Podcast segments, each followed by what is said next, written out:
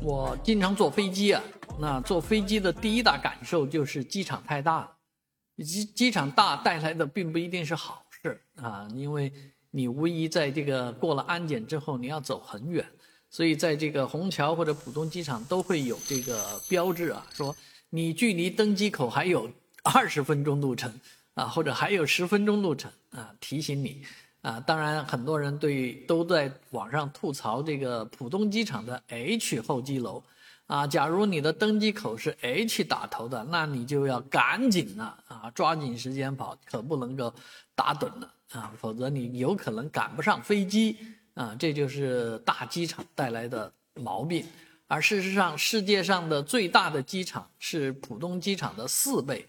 可以想象，那浦东机场都让你感觉追不上飞机的话。你要是去世界最大的飞机场，那这个要提前多少时间才到机场才合适呢？啊，确实这个机场造的大呢，有它的这个别的原因，因为这样方便飞机停靠，但是并不方便乘客啊，让乘客疲于奔命啊，所以特别有些人卡时间去机场的啊，经常赶到了飞机，赶到了机场，但没有赶到登机口。所以你就听到登机口反复在喊那几个人啊，张三，请你速到这个某某登机口登机啊，李四，快速到。有的人可能已经到了机场，但是，呃，可能去一下商店消费啊，或者上厕所一下，就把飞机给耽误了。这确实是啊，蛮遗憾的事情。那飞机场应该怎么造呢？能把它造小一点吗？啊，当然也有很多小机场。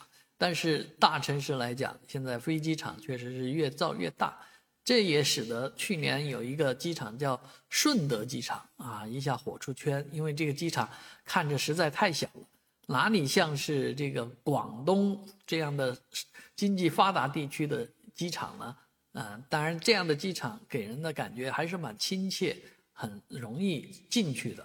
啊，当然目前来讲，因为机场的原因。导致这个各种交通工具之间互相竞争。现在高铁就是一个另类选择，你可以不用去飞机场了，因为机场你跑死是吧？那火高铁呢，本身等候时间也不用长，提前十分钟到，绰绰有余了啊。是，所以这个火车成为一个选替换选择。最近有个消息说，啊，CR 四五零，也就是四百五十公里时速的高铁即将会。